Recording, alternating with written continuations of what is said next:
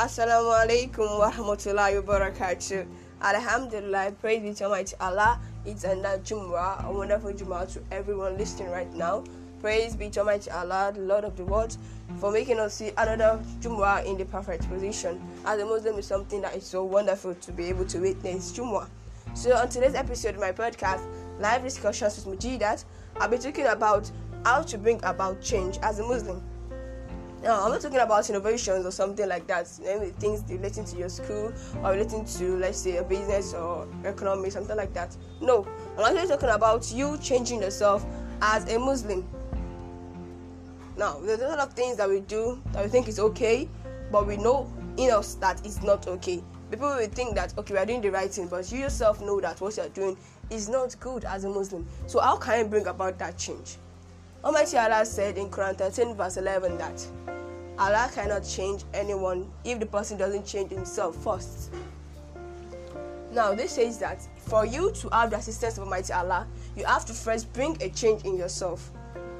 If you are the time as a Muslim, you are doing some things that are not okay. We are all humans and we cannot be so perfect as the prophets because the prophet was among the most perfect persons. And to try to relate the person that is the prophet can actually go to a particular limit but we can't actually be like the prophet. And that's why we are flesh. We are human beings and we are prone to a lot of mistakes. And that's why we are muslims so we can correct ourselves. We have a lot of guidance the quran the so many things to assist us as a muslim.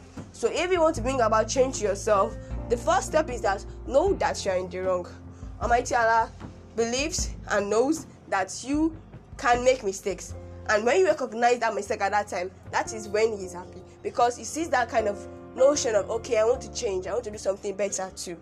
So when you when you change, you ask for forgiveness. First know that okay, what I'm doing is wrong, then ask for forgiveness. Almighty Allah is Al Ghafur, is ever forgiven.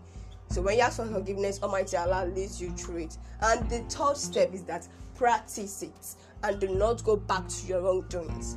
Let me give a scenario so you can understand this topic better how to change yourself as a Muslim. Let's say we have a Muslim that watches pornography. So, as a Muslim watching pornography, it is not allowed, it's actually haram. So, you are not really aware of it, or let's say you're aware of it, you're finding it so hard to change. The first thing you should do is that know that it is wrong ask for forgiveness Almighty Allah and do not go back to it. Stop downloading blue films, don't go back to it.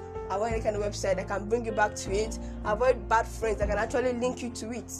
And go back to the path of Islam. Go to the masjid regularly. Instead of you listening, instead of listening or watching this kind of blue films or pornography, you can actually listen to the Holy Quran look at the Holy Quran, look at the wonderful benefits, listen to it, you can an audio or you can actually read it. Use your time judiciously. As it is said in the Quran that free time is actually something that is a test. Because when you are free there's this kind of mentality. Because your brain is prone to a lot of things. Okay i'm free at this time. Should i do something? Should i do something? Let me do this thing quickly because i'm free at the time.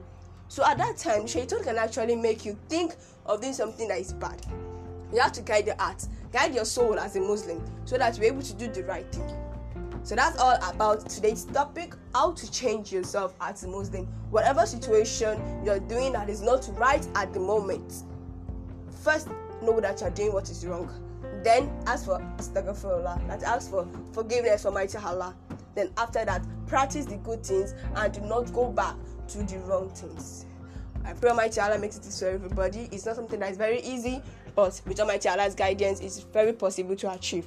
Thanks for listening. Have a wonderful Juma once again.